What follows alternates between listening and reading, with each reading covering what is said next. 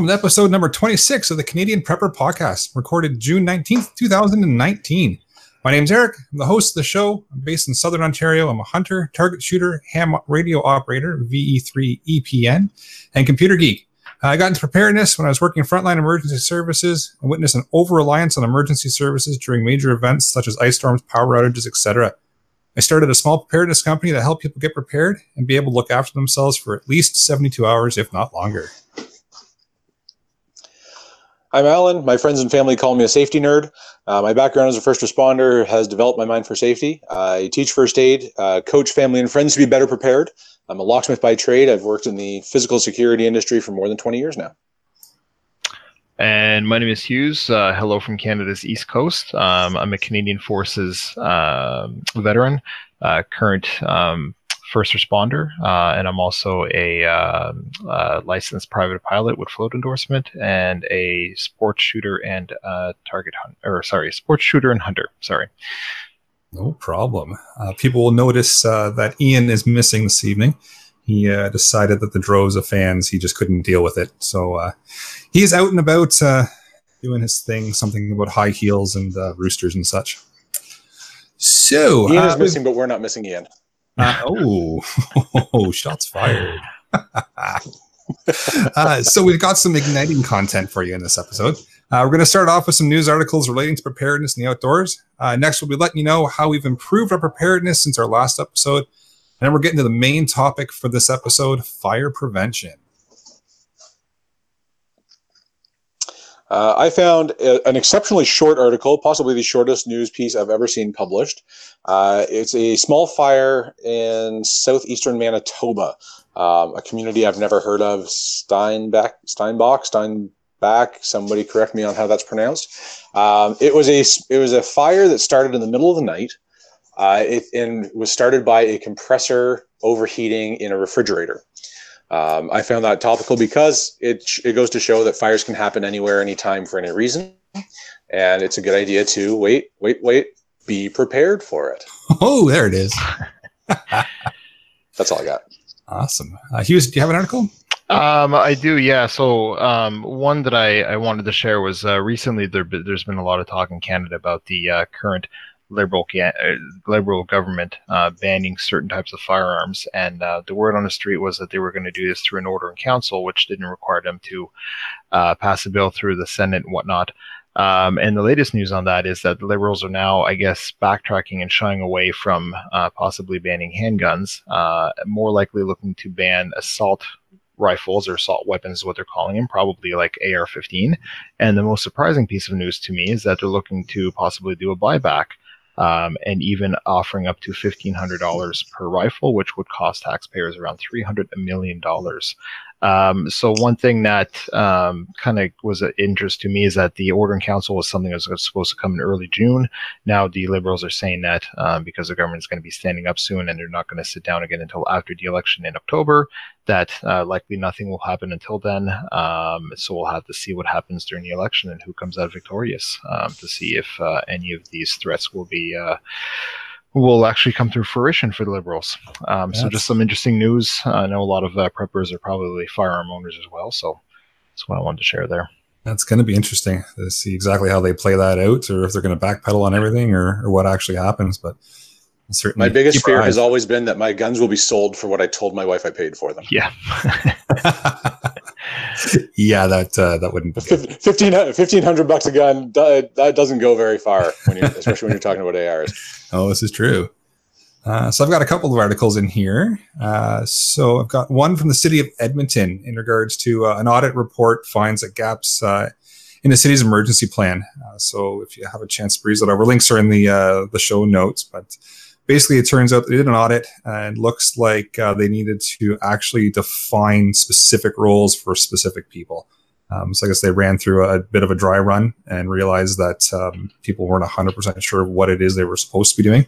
Um, so they're looking at um, actually defining roles. So I figured that's something that we could take uh, take a lesson out of um, if you're putting a plan together uh, for your household or, or for your family or, or, your workplace or wherever you're putting a plan together for. Uh, maybe having some some basic defined rules or, or roles would uh, would be of assistance, and that way, um, you know, you're not assuming that the, your significant other is doing something, and, and, vice versa. It's just you already know that you have to do this one set thing. You both do your set jobs, and, and away you go. So, figured that'd be a useful one to have people look over and kind of get the wheels turning. Uh, I had a couple actually sent and also have a plan from, for what. Yep, go ahead. Uh, also, make sure that you have a plan if you're going to do that. Have a plan for what happens if that one person is incapacitated.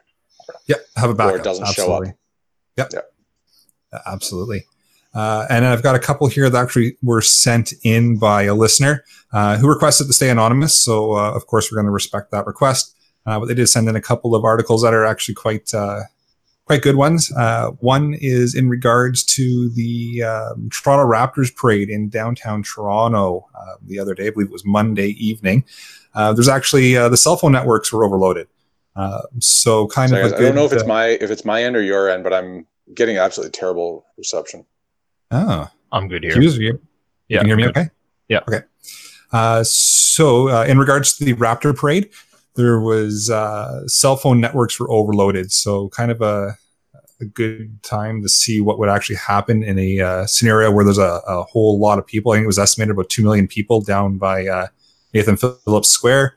Uh, all, of course, have their mobile devices and uh, the networks were overloaded. So uh, link is in the show notes for that. But um, a couple of a couple of the providers had indicated that um, they were seeing almost 10 times their normal volume uh, especially down the Nathan Phillips Square area, and uh, that definitely networks such that support the data network were uh, were overloaded and were uh, were not operating as they would expect, but they were looking at ten times the volume of of people on the network to begin with.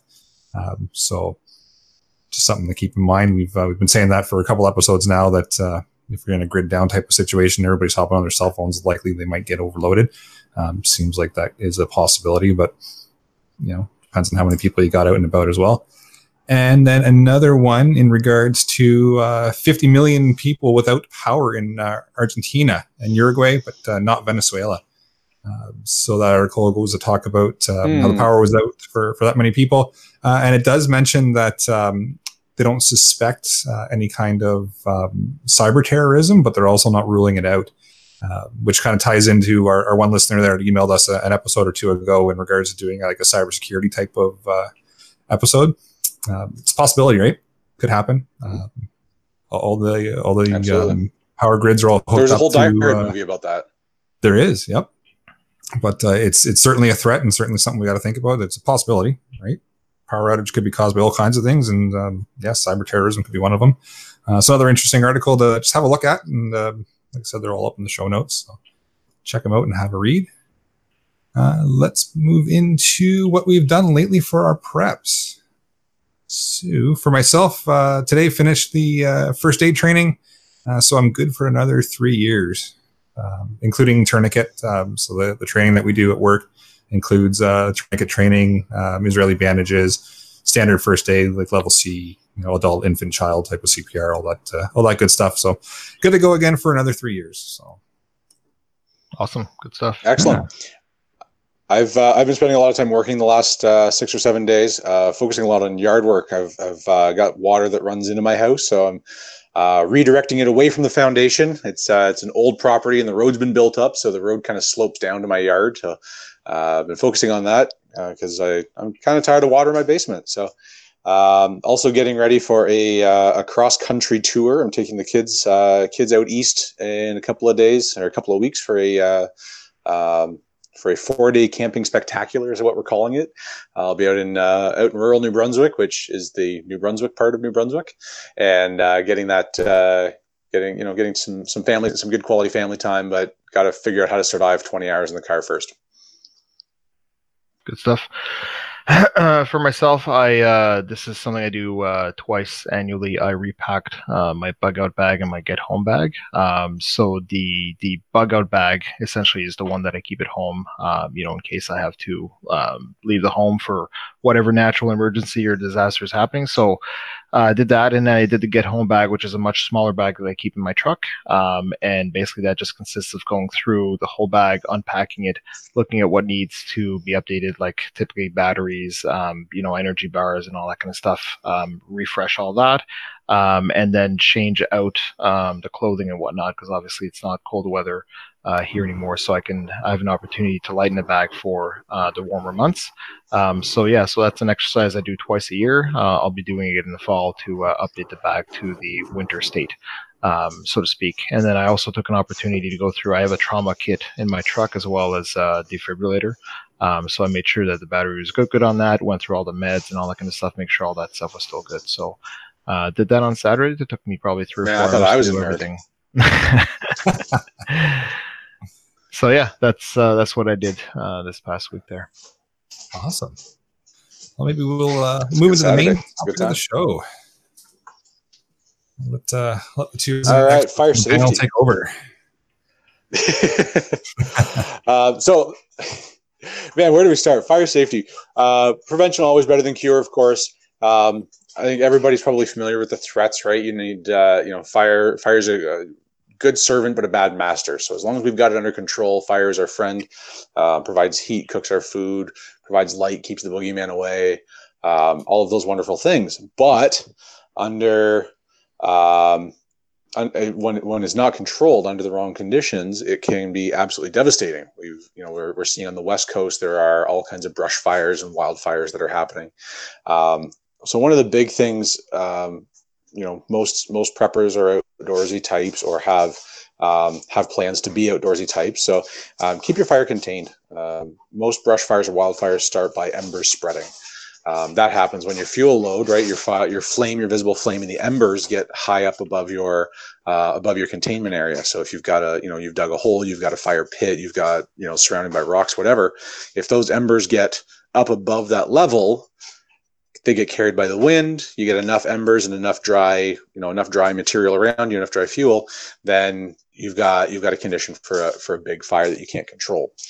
Um, so that's kind of one of those one of those you know number one prevention tips is don't start wildfires. Um, you know, it, it- they they don't do any good. Um, if you don't, you know, if you can keep your fire small, keep it contained. Um, the uh, the Dakota fire is actually a really good one for for being outdoors because it digs right down under the under the root system, and it makes it very difficult to get too big. So that's that's one thing there. Um, within your home, garage, or building, your walls, floors, and ceilings can become fire separations. Um, the way that modern houses and mo- modern buildings are built is that drywall becomes a fire separation. So drywall is made of gypsum, which releases heat slowly or absorbs heat slowly, releases moisture, and doesn't burn. It will eventually crumble, but it doesn't burn. It gives you multiple hours of fire rating. Um, a couple of things to note. One of the one of the, the things that I learned, and um, we can go back to the conspiracy episode of you know going back way uh, way back with the tinfoil episode. Wood studs, when they're when they when they're exposed to heat, will burn, but in most cases they will char and then stop. Steel, however, steel studs, it's true that they won't melt, but they weaken very quickly. So it only takes a couple hundred degrees for a for a steel stud to become weak, and then when you add it when you add the load of uh, add the load of the house on top of it, they can they can cause collapse a lot faster. So that's one of the one of the things to be aware of when with building construction. And uh, if I could just add to Um, that, Alan, um, we have uh, in my community here as, as a firefighter fighter as well, we have a lot of um, two types of construction. So we have the older style uh, balloon type construction uh, for the homes. Um, typically, most of these are true dimensional lumber. Um, those are the ones that take a lot longer to uh, collapse because it takes a lot longer for the fire to eat through all that wood and all that kind of stuff. Homes like mine, for example, which is a new lightweight construction, um, they're stronger in a lot of aspects, but not when it comes to taking heat. So, for for example, um, the engineered trusses I have in my attic, uh, they're basically laminated um, OSB that are held with gusset plates. So basically, what what happens is that when heat is applied to these, the actual um, the you'll have a delamination of the beams, uh, which basically means that they structurally fail a lot quicker. So for new construction, uh, when it's exposed to heat and fire, typically we give it five to seven minutes before there's a collapse. Whereas with the older homes that have these this true dimensional lawn lumber, this this this framing and boarding on the outside of the homes, you're looking at upwards of 15 to 20 minutes before you have a collapse, even more. Um, so you really have to understand, you know, what you're going into, what type of construction you're dealing with, and whatnot. And again, I mean, it could be stronger, more wind resistant, um, but it's definitely not more fire resistant. and it's another kind of small point, but it's an important one that like older homes were built with true dimensional lumber, so it's physically larger, but it's also it also tends to be old growth lumber. And old growth lumber is is denser, so it it takes longer to actually set it alight uh, for it to actually start combusting than the than the you know this the the newer the newer younger stuff. So like the the the joist in my you know the, or the the studs in my 135 year old house are all super dense, super tight knot, like super tight. Whereas the you know the new studs that I'm seeing, and I mean I work in the lumber industry, um, and you get you know you'll get maybe five or ten years of growth rings as opposed to 50 or 60 years of growth rings. Yep. Um, so it changes the density of the uh, of the wood a lot, which also you know the the less dense the wood, the faster the faster it'll burn. Yeah, it's all cheap pine, right? So yeah, and, well, I mean, it's not even pine. Well, it's pine, I guess. It's spruce. Like it's it's a very lightweight. It's very light, uh, very open open cell. Like I mean, when we're getting down to the cellular level. Um, it, will it'll all burn a whole lot faster than the older stuff that, that's kicking around. So, um, depending on when your house was built, what it was built from, um, you know, you've got you've got a, a, huge a huge potential problem. So let's talk about what to do about that. Um, number one, I mean, assess your threats. What what causes what causes fires in your house? You've got to apply heat. I mean, I think everybody, again, everybody who's a prepper understands the fire triangle, and I won't get into the fire tetrahedron because it, yeah. we just don't have enough time. But the fire triangle is the basic fuel, oxygen, heat source, fuel, oxygen, ignition source, and you have to take away one of those to put the fire. You have to have all three to create a fire. You have to take one of those away to put the fire out. So, what in your house can cause those three things to happen? Well, we've always got air in the we've always got air in the in, in the house. There's there's no such thing as a house with a vacuum. House that is a vacuum, although all houses have vacuums. Um, there's there's fuel loads everywhere. I mean, we've got you know we from the, from our cooking oil to the to the, the studs and the and the floors and the the furniture. Everything is fuel, and then you've got heat sources. You have um, you have your your hot water tanks and your your furnaces and wood stoves and your ranges and ovens and microwaves and all of those things can become a, source of ignition. So the, the risk is there. And depending on how you do things, your risk may be higher, your risk may be lower, but the risk is always there. So number one is keep everything up to date, right? Like it, have your, have your stuff inspected. Make sure that it's all in good working condition, especially chimneys. Um, Ian left kind of a list of questions. Uh, one of them was about was about wood stoves um, wood stoves, chimneys specifically are, are the are the big one. Um, any kind of anytime you've got a smoke buildup, you've got carbon monoxide problems. But um, something that is is often not considered if you're not part of the fire service is that smoke in itself is combustible. Smoke is fuel. So if you get too much buildup of smoke and then the right combination of oxygen and heat, that can become what is often referred to as a backdraft or a flashover or a smoke explosion, depending on the circumstances. But um, things can go south really, really quickly. Um, so keep your chimneys clean, keep the exhaust clean. As long as that's working, then you should be all right. What else you got for me, Hughes? You've been doing this longer than I have. Yeah, so I mean, for the average homeowner, a um, couple tips that you know I I preach here, um, and these are ones that are not very expensive to do. So if you have a two-story home, um, do yourself a favor, go to a place like Home Depot or Canadian or whatnot. Um, you can get a collapsible ladder or rope ladder that you can hang out of a window, um, and yeah, you can jump out of the window. But you know this is how you break legs and all that kind of stuff, right? So for you know fifty or sixty bucks, get one of these ladders um, you can get out safely from a second story. You know, this is if your house is already on fire. Um, another thing is that, you know, extinguishers are expensive.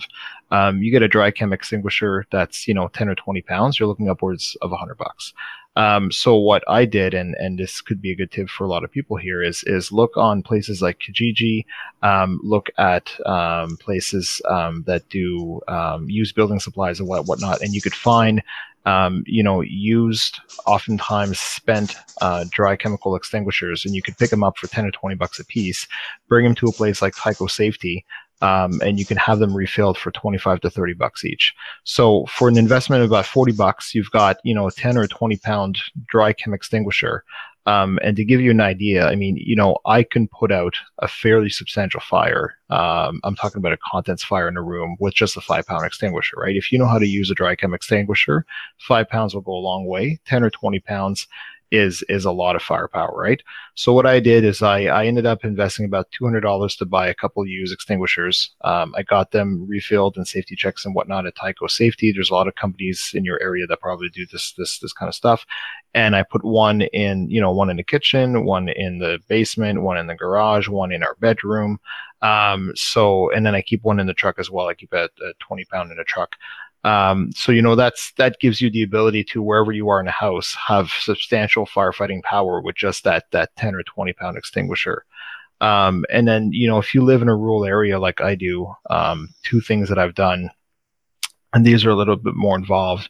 Uh, but I've gotten a set of sprinklers, and what this is is basically it's it's uh, it's uh, ten sprinklers that you place around your property, um, and you can feed them from your municipal uh, water source if you have enough. But I'm on a well, so I can't. Uh, but there's a stream next to it to, to me. So what I did is I uh, I bought a used wick pump, and what a wick pump is is basically just um, a firefighting pump that runs off a two cycle engine. Um, they're pretty expensive new. You're probably talking three to four grand, but you can pick them up used, um, oftentimes on uh, government surplus sites.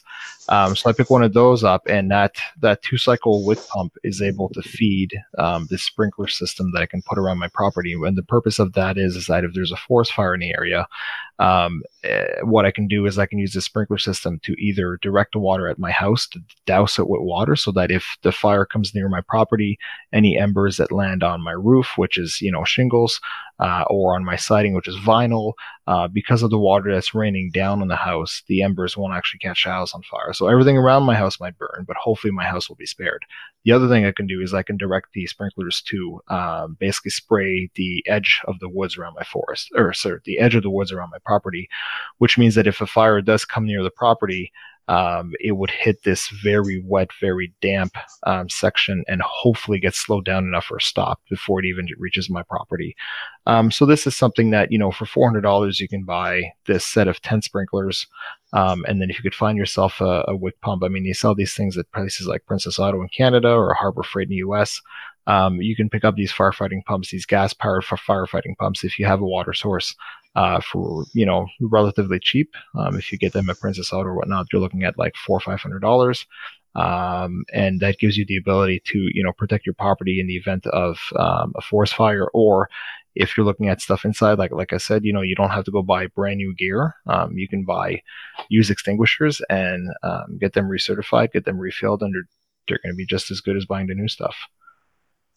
Well, that leads me to another point. If you, especially if you live in a, an area that's threatened by wildfires, make sure that your property is clear. I know Ian's been talking about that for the last few months. That that's a lot of mm-hmm. what he's mm-hmm. been doing is clearing as much space as he can, so he's got as much um, as much area between his between his house and uh, and and the fuel as possible. Because if you can have a you know a, fit, a, a thirty to fifty foot stretch of just you know rocks and things that won't burn and then you know you've got another bare patch of grass and then you've got forest.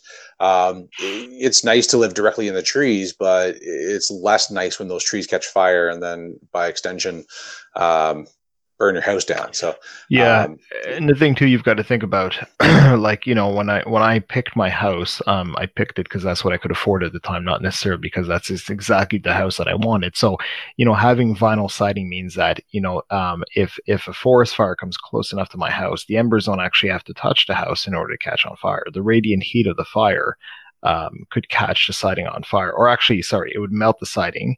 The siding would catch on fire, and then the rest of the house would go right. Um, so, I mean, ultimately, the house is insured, the possessions are insured, and all that kind of stuff. But whatever I could do to limit the damage, um, you know, for a few hundred dollars, you can get the peace of mind of, you know, hopefully being able to prevent your house from being consumed by by fire. Uh, it's it's great to have insurance, but it's a whole lot better for to not have your house burned down in the first place. Yeah, exactly. Um, so I mean, those are those are some tips that you know, and, and you know, you don't have to start off with five extinguishers. Even if you just start off with one, um, and you make it easily accessible, everybody in the house, you know, that can use it knows how to use it, um, so that they can effectively put out a content fire. Um, is probably a, a great step. I mean, you know, as a firefighter myself, I go to a lot of calls in a lot of homes that you know the the the, the, the homeowners don't have working um, smoke alarms. Um, they don't have fire extinguishers in a home and all that kind of stuff. So really, um, you know, like that's that's another thing that we have. So we have um, wired in because it's code here uh, where, where where I live and probably most across most of Canada is I have Ontario is the same way. Okay, so wired in smoke detectors that have a battery backup. Um, and then we have one that's centrally monitored by our alarm company. Um, and then I went one step further and I installed um, a ionizing smoke detector in each one of the kids' rooms. So even though there's one in the hallway, having one in each one of your children's rooms or each one of the bedrooms gives you a couple more minutes, hopefully, uh, warning if if a fire does start in one of those rooms. And although I've tried to remove any ignition source from those bed bedrooms, there's still electrical outlets. You know, um, there's there's always a possibility of of something shorting out or whatnot. Um, and starting a fire in the, the room. And I think um, having you know a, a relatively inexpensive uh, smoke alarm. I mean, you could pick up two packs at Costco for 20 bucks.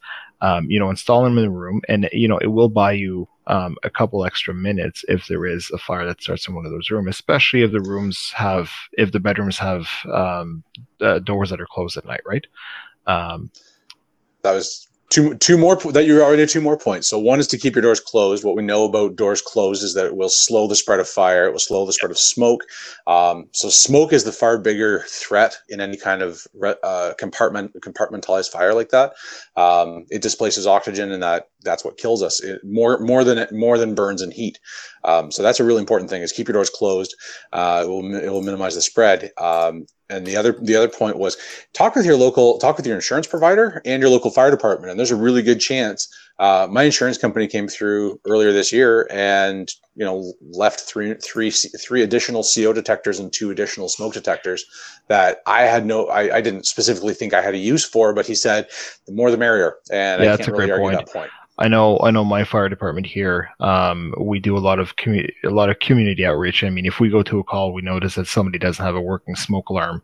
Um, and it's it's not because they don't want to have one, but it might be because you know that's not something that they can afford right then. Um, we keep some spare ones on the truck that we'll you know happily install in, in inside of their their home, right? And we, we do we do exactly that, the same thing. Yep. Yeah, if it's something that we think that you know fire prevention can, can come in um, and and do a little bit more help, like install more smoke detectors and what we have on the truck and all that kind of stuff, you know. And and most fire departments do this. I know at least in in the province of Nova Scotia, this is a thing that we go out do uh, public education, all that kind of stuff. So, you know, it doesn't hurt if if you need a smoke alarm and you you know it's not in your budget right now. Call your fire department, call your local uh, counselor, and, and see if there's something that you know the municipality can do to help you when it comes to that kind of stuff. Right? Um, that's that's a great point, Alan.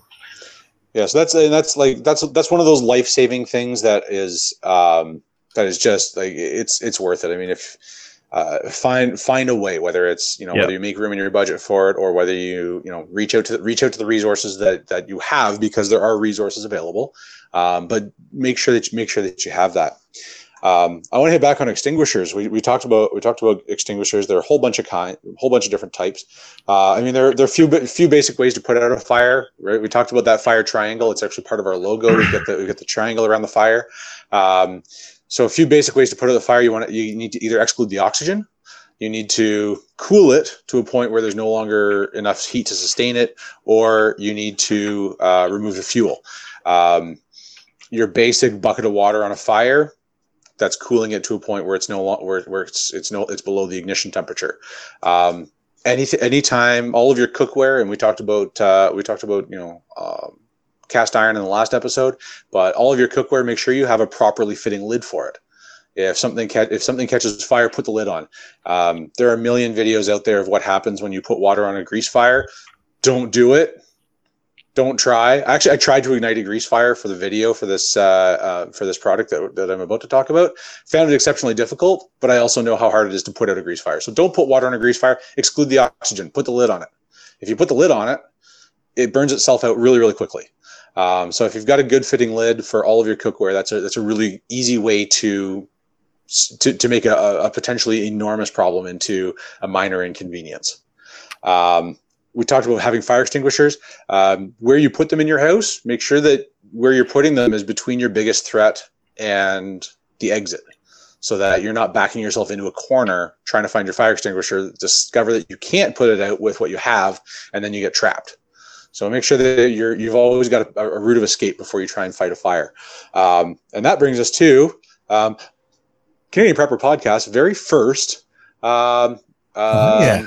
product review. Here we are. Yep. So this is a really cool. This is a really cool thing that I that I found. I, I see what we can see there.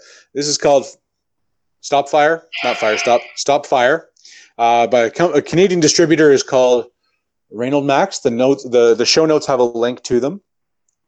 Um, this stuff is pretty cool. This is a uh, this is what we call an AFFF uh, extinguisher. So this has uh, this is rated for solids, liquids, live electrical circuits, and uh, Class K fires, which is uh, cooking grease fires.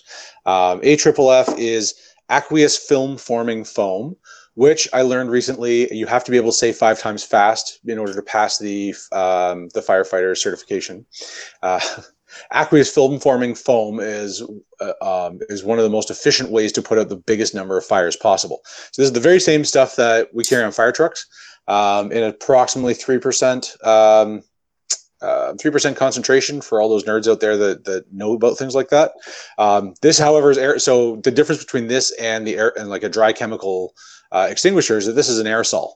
So once with a dry chem extinguisher, you squeeze it once, it has to be recharged no matter what. With this, um, it has about a 20 second discharge time, 19 to 20 second discharge time. I just need a little spray, a little spritz, like a like a um, a can of hairspray, and uh, hairspray is where I went with that. Not you know cooking yeah, spray, not WD forty. I'm gonna go back. I'm gonna take that back and go WD forty. Uh, some kind of lubricant. The high heels you were wearing last episode. um, so like a can of lubricant, it just need, it just needs a little spritz, and then the rest of the material inside is still good. So um, I'll put uh, I'll put a couple of videos up on the uh, on the YouTube channel of me putting this out. I took it out to the backyard. There's um, really terrible cell phone camera footage of me you know trying to light a grease fire and then eventually just setting some paper on fire and putting it out with this foam um, and it, uh, it, like it's super fast it's super efficient um, it, it puts out fires in a lot of ways but um, yeah, it's actually it's really cool and um, super bonus. So if you go to their website, again, it's in the show notes, but it's reinoldmax.com. Uh, sorry, reinoldmax.net. Uh, the Canadian distrib- the Canadian distribution is from a couple of people in Quebec. They're actually firefighters as well. Uh, met them at a conference. They're super nice people. Um, they were really cool to send us this out and uh, let us review it. And they have given us and the listeners uh, a discount code. So if you go to their site, and you want to and you want to buy this, you can buy this off the shelf at Lowe's and Rona.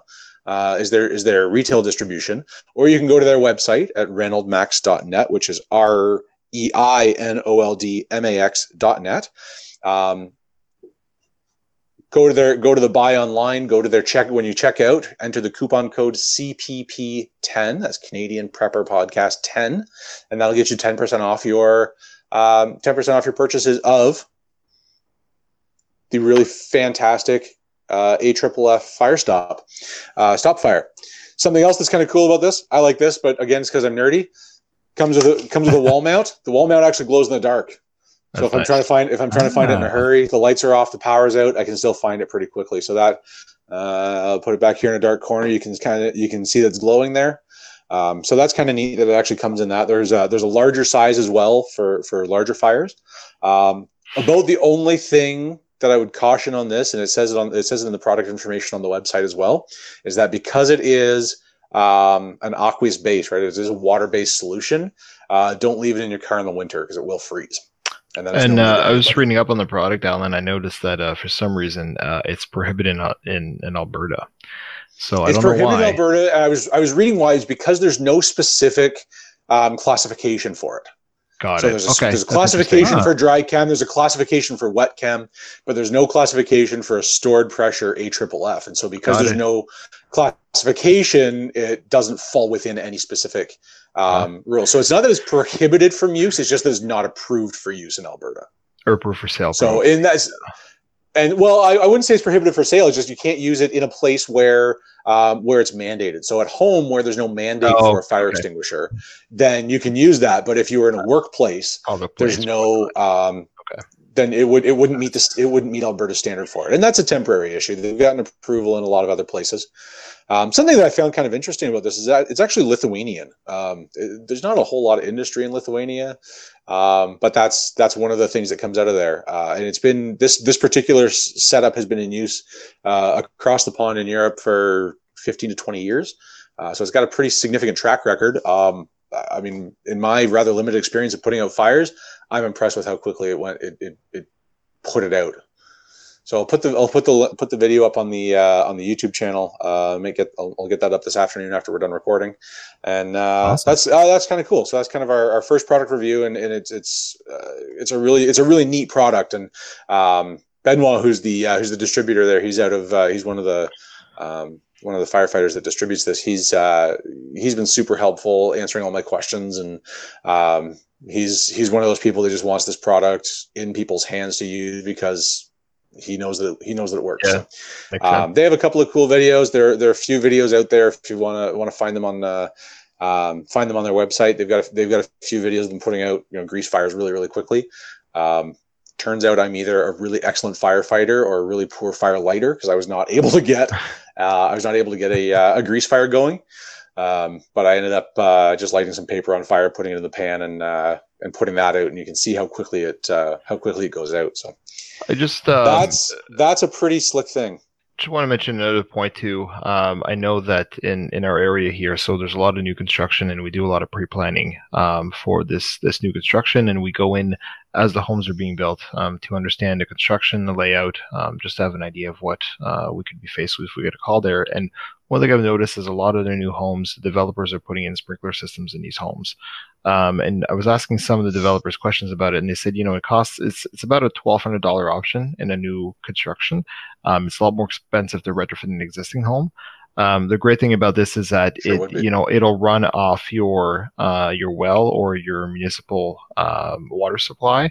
Um, the actual heads, so the sprinkler heads, actually are um, hidden inside the ceiling, um, and there's oh. these little plastic caps that are basically that you can paint. So you can paint the the, the plastic caps, um, and what happens is that once they sense heat, they actually push down through the plastic cap um, and then they'll put out a content or room uh, fire. And you know, I, I do see the old Hollywood thing that if one sprinkler goes, they, they they all go right, and that's that's not true. Each one of the sprinkler heads are individually con- controlled or set set off. So I mean, if you have one sprinkler head per room or two per room, depending on the size, if you have a content fire in that room.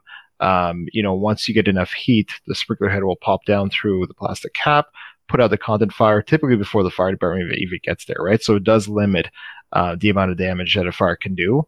Um, now you're going to have water damage, but you'd have that anyway if the fire department shows shows up and actually you know puts out the fire and all that kind of stuff. So you know I thought for a new home construction for 1,200 bucks that's really not a bad deal. And uh, they were saying too that a lot of uh, the people building these new homes are getting discounts from their insurance of up to about 15 to 20 percent because of the fact that they're installing the um, sprinkler system. So although you know it's a $1,200 expense up front, when you're talking about homes that are three, four, five hundred thousand dollars, it's it's really not that big of a cost. And the fact that you could save, you know, fifteen to twenty percent on your home insurance costs because you are sprinklered, um, that's something to think about, right? So, absolutely, yeah, it's, it's, it's certainly becoming a lot more prevalent. Um, just as an aside, if you go to those build, if you go to those builders, um, most of them are more than happy to to give you the plans for their for their models. Yeah. Uh, they only build five or six models at a time, and that way you've got you can you can tell from the outside for the most part what models they what models you have got, and you've got the floor. Yeah, so and I think kind of a kind of a, an aside there. The biggest revelation to me in in the construction is that um, you know like uh, my parents in law their their home is about thirty years old, and they basically have you know solid wood boards on the outside. Um, I've got OSB, which is oriented strand board, which is basically like sheets of plywood essentially. And the new homes have have nothing. So you basically have your vinyl siding, you have your one inch foam board, um, and then you have your two by six construction, which basically has insulation in it, and then you got drywall on the other side. There's the vapor barrier piece as well, but essentially, I could break through a house with an exacto knife because I just cut the vinyl siding, I cut the foam, I rip out the insulation, I cut the drywall, and I'm through the wall. Um, so you know what what you would typically need either an axe or a saw to get through either the boards or the um, uh, the plywood. You don't you don't need that anymore because a lot of these homes don't don't have it. it's a way for them to save costs and add insulation because by adding a one inch foam board, it's it's more insulating than plywood. Um, but yeah, it's uh, you know why why bust down a door when you can break in with an exacto knife. Um, so that was interesting as well. So did that just destroy it's, our lock episode? Uh, I, yeah, some, somewhat, yeah. um, it, it, certainly is a valid point. Um, another um, kind of thing, and you mentioned the OSB. So the oriented strand board is essentially sawed chips of chips of wood held together with glue. Uh, and, and you, you, alluded to it earlier, Hughes, that um, OSB and like modern construction because of that because they're using such high contents of glue and low contents of you know solid lumber. Um, your house burns a whole lot faster. Yeah. Again, I mean, Um, structurally, OSB is is strong. I mean, it. oh, it's fantastic! It's fantastic. But as soon as Yeah, it's until until it gets hot. it delaminates, right? And that's that's the Yeah. problem with it. So Yeah, so it's, it's just something to be aware of that if you're, uh, especially in your basement, if you have uh, if you have floor if your floor joists are OSB, um, it's not a bad idea, especially around your um, especially around your furnace and your water heater, anything fuel burning in the basement. Um, put a couple of layers of drywall up to uh, to slow down the slow down the heating process. Yep. Yep. All right, guys. Maybe a couple of newbie questions here for you, uh, just because I know nothing about uh, fire prevention or anything like that, uh, and I'm sure a lot of listeners out there same uh, same boat. Uh, any recommendations for fire extinguisher size for just like your regular general household? Uh, you know what? I'm probably going to go with um, five pounds. Um, Five pounds is is manageable for both um, people of of large and small stature, I guess. Right? Um, it's it's easy to wield. Um, it, it's yeah, I think five pounds is probably the the, the, ideal size. Um, you know, ten and twenty pounds, you you have a lot more firefighting power, so to speak. I mean, you're you're literally doubling or quadrupling the amount of um, uh, dry chem that you have in there, right? But at the same time, I, I think five pounds is is a good number. I know, Alan. What do you think about that? Yep, I think I think that's a, that's a reasonable number. Um, this guy here again. uh, Go back to our uh, go back to our stop fire can. Um, this is you know in a 500 gram container is equivalent to a three pound fire extinguisher, like a three pound dry cap. That's really good. So that's, I mean, you can, you know, and this is literally like this, the size of a can of, uh, can of lubricant, a can of cooking spray, a can of whatever, right? It, it weighs a few, you know, it weighs 500 grams. It weighs like a quarter of a pound. Um, and that's like, that's all, you know, that, that's all it takes to, uh, to put out, you know, a fairly, a fairly substantial fire. Like the, like a three pound, a three pound extinguisher will do, uh, will do enough to, to at least buy you time to get out or whatever it might be. But, um, yeah, I think a five pound is five pound would probably be the max for the average, for the average user. Yeah. Um, if you've practiced with it or drilled with it at all, then a 10 pound might be worth it. Uh, the biggest, the biggest challenge with the, with the larger extinguisher is it tends to give people the confidence that, um, that they have more time, which if you're not prepared for it to, for the, for the fire to not go out, um, can put you in a position where now you're covered in dry chemicals. There's less oxygen in the atmosphere and the room is still on fire and you've been there for 15 or 20 more seconds. Fair Uh, enough. yeah, and I just want to mention on the extinguishers too, and I I know um, uh, so so the one thing is that if you have a dry chem, make sure that every couple of weeks or every couple months that you kind of flip it upside down, flip it back, because what happens is that that dry chem powder, um, if it's not agitated or moved after a while, it becomes a, like a solid concrete block in there. And what I've seen happen is that you know when the extinguishers are not serviced regularly or you know flipped around to get the dry chem uh, powder to move inside the extinguisher when it becomes a solid block of concrete. Um, you know, the gauge will read it still, still has pr- pressure in there, but people will pull the pin, um, depress the the handle, uh, and that essentially just air will, will will will will come out because essentially you're releasing the pressure, but it's not able to suck the dry powder through the tube. So what I do is I take my 5, 10, and 20 pound extinguishers, and I basically flip them upside down. I'll put my ear to it so that I can actually hear the powder moving within the extinguisher, and I know that at that point it's not it hasn't become a solidified block of you know concrete um, and you know full transparency i don't have my personal extinguishers reserviced every year but i'm also not obligated to have them here in my home um, so i just do the service on them myself by making sure that the gauge is still showing pressure and just flipping them over a few times just to get that dry chem powder um, So- ag- agitated And so if you do flip them over and you, you don't hear that powder moving around, it's time to take them in and get Uh, serviced. I it's not. No, what you can do is you can take a rubber mallet. Don't take a steel Hmm. mallet. Take a rubber mallet and just kind of bang it lightly, um, and hopefully that'll loosen the powder up. And then what you can do is just try flipping again to see if you can actually hear that powder. That usually works. I haven't seen that not work. Um, but yeah, if you if you do all of that and you still can't hear it, it's probably time to have it serviced at that point. Ah, good to know. Yeah. Yep. Uh, then for those uh, traveling in vehicles or want, or want to have an extinguisher in a vehicle, is there a certain type that you guys recommend uh, people be carrying in the vehicle? dry chem again. Um, I mean, you can't Yeah. carry water because, especially in climates like ours, it's going to freeze in the wintertime. Um, CO2 is is just not right for vehicle fires. Um, I, I would say I would stick with the just the the, the basic ABC um, dry chem extinguisher. Yeah, and then those can be left out in like extreme heat and extreme Yes. cold. Yeah, yeah, hundred percent. I mean, those are. I mean, the dry chem extinguishers. That's what you see affixed to the outside of like garbage trucks and um, utility trucks and all that kind of stuff. And I mean, you see them in the extreme heat of the summer. You see them in the extreme cold of the winter.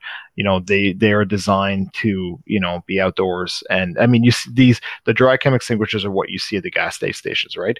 So Right. these these things are enduring all these temperatures all year year round, and, and they'd work fine. Yeah, Perfect. Uh, now, um, I know we've mentioned a little bit in regards to refilling them.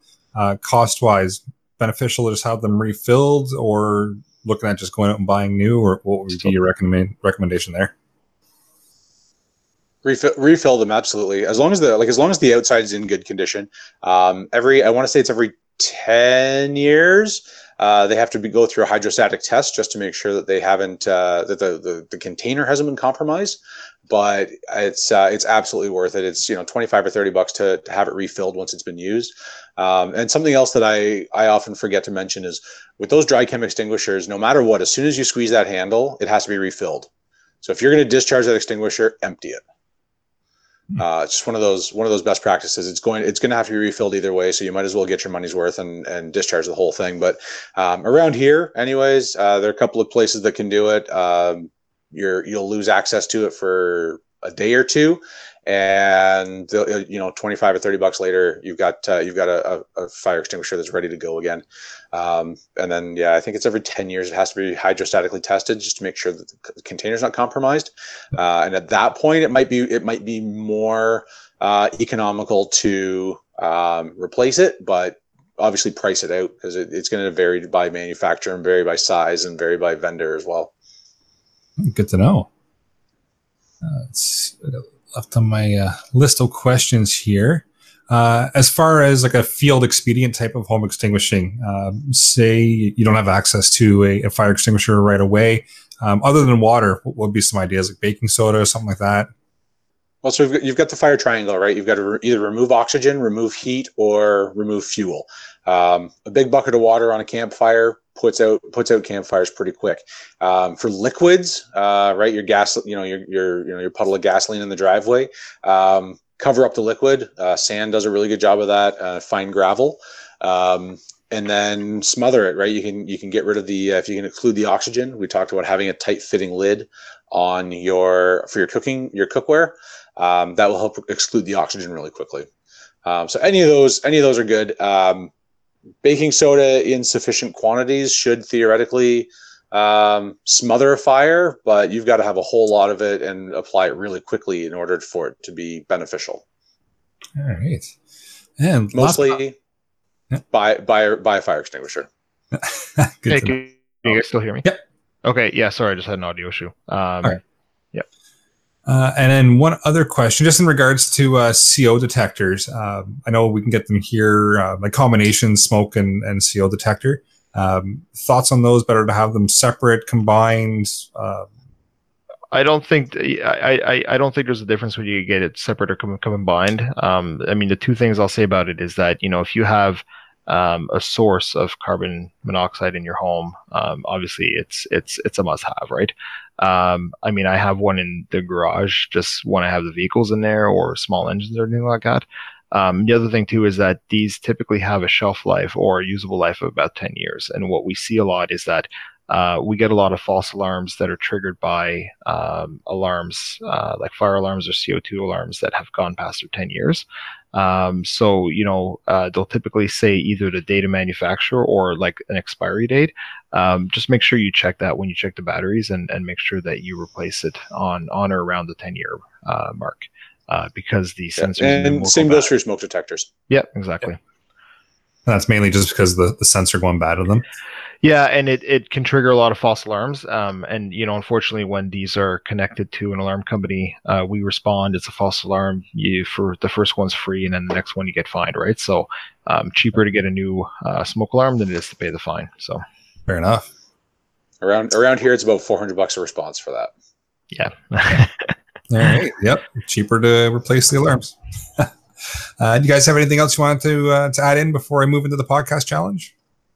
No, not for me. Um, keep keep your equipment keep your equipment up to uh, up to snuff. Like if, if especially if you have like a wood stove or a, um, a wood or gas burning fireplace, uh, make sure that service, especially if it's a wood stove, make sure that seals properly.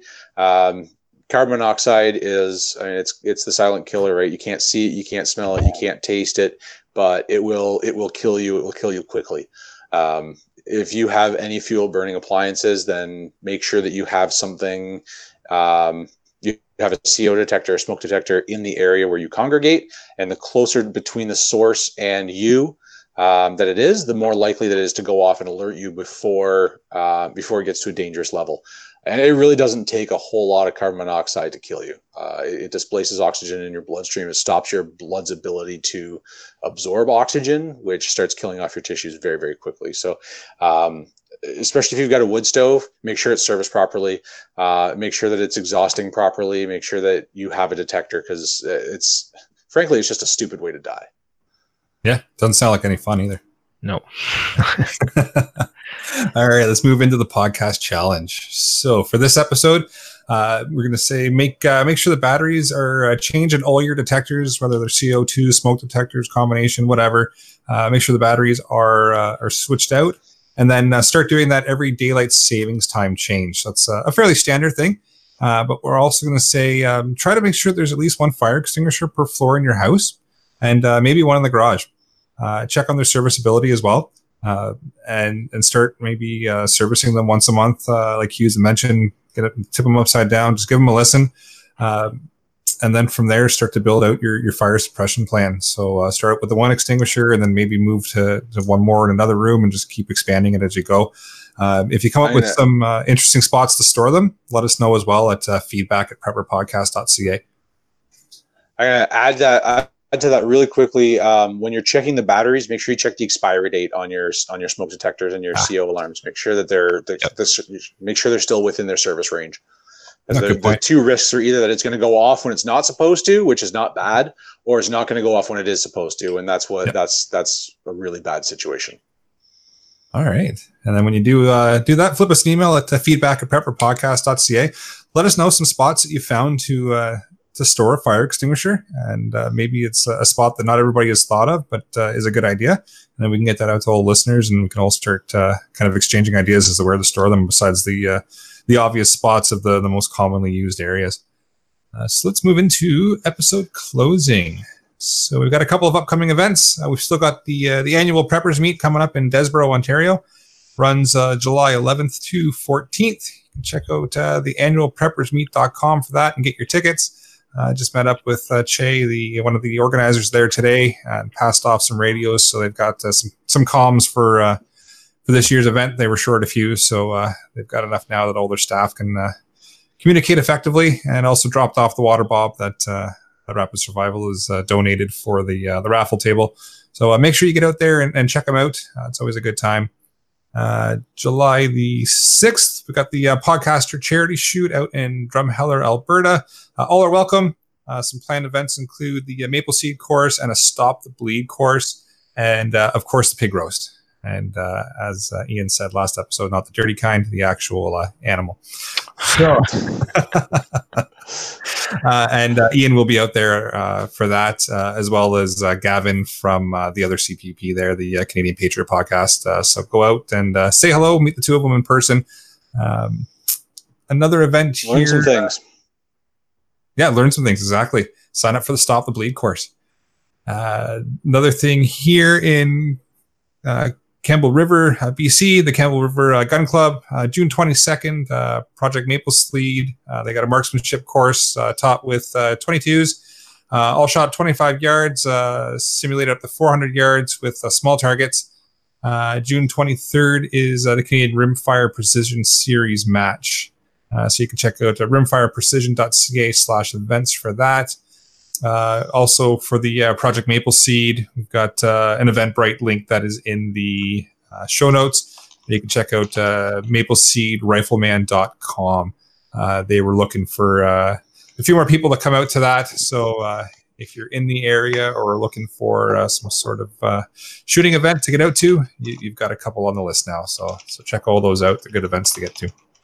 And you guys have any other events or anything you want to get out?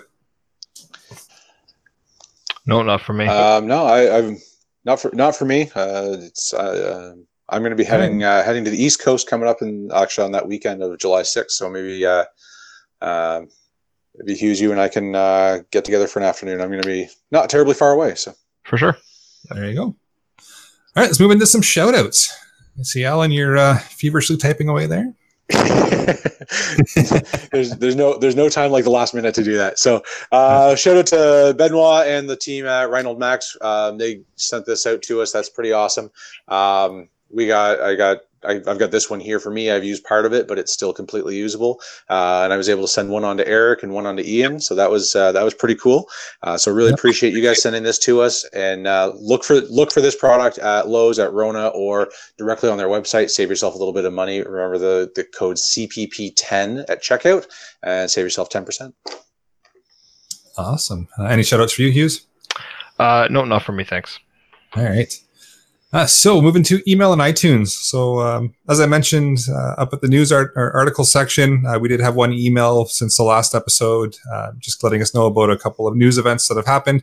Uh, by all means, if you if you see news articles you think we should be covering, uh, please send them in. Don't mind getting those emails at all. the person email us requested to stay anonymous, which we will of course um, honor. So won't be naming any names there. and keep that in mind as well if you want to send an email into us. On a totally unrelated note, hi Steve. Uh, yeah, that's not the person's name we emailed. If anybody's got uh, wondering, um, but yeah, so no idea. I, am just making that up. Yeah. you know we're close, by the way. Um, but yeah, you can email us and ask to stay anonymous. uh, as far as iTunes reviews go, we're up to 26 five stars. We've still got that one little guy at the uh, the four star, but uh, don't uh, don't worry about that little guy. He's, he's just there. Um, and then and Podbean, uh, nothing on Podbean since the last episode, and uh, no no more uh, no new written reviews on iTunes either. So with that, I will bring episode number twenty six of the uh, Canadian Prepper podcast to an end. Uh, you can find the podcast on iTunes, Podbean, Spotify, or your favorite podcast app. Uh, please help us out. Take a few minutes, submit a review, just not a four star. it helps us, other people find us. you can also find us at prepperpodcast.ca. And if you want to throw that four star in, go for it. Awesome. You're up. Oh, that's me. Hey, we record these shows live on YouTube chats, which is actually what I was looking for to see if there was any comment there. Uh, if you want an early peek at the shows, please subscribe to the YouTube channel, Canadian Prepper Podcast. Click the notifications tab. That gives you an alert when we are going live. Uh, if you want to contact me directly, you can find me on Instagram at PPSWO. Uh, and for myself, I can be reached via email at hfxprepper at gmail.com. And I've also got my own YouTube channel. Um, just search for HFX Prepper on YouTube. Awesome. Uh, so please check out Rapid Survival at uh, rapidsurvival.com. Uh, you can get me there on the live chat. Uh, you can also email me at feedback at prepperpodcast.ca. Uh, so thanks for joining us. You can tune in uh, for the next episode uh, where we're going to be covering off everyday carry in a Canadian environment from a legal standpoint, that one's a mouthful, and I'm sure it's going to be a good one. so until next time, uh, be prepared, stay safe, and keep learning.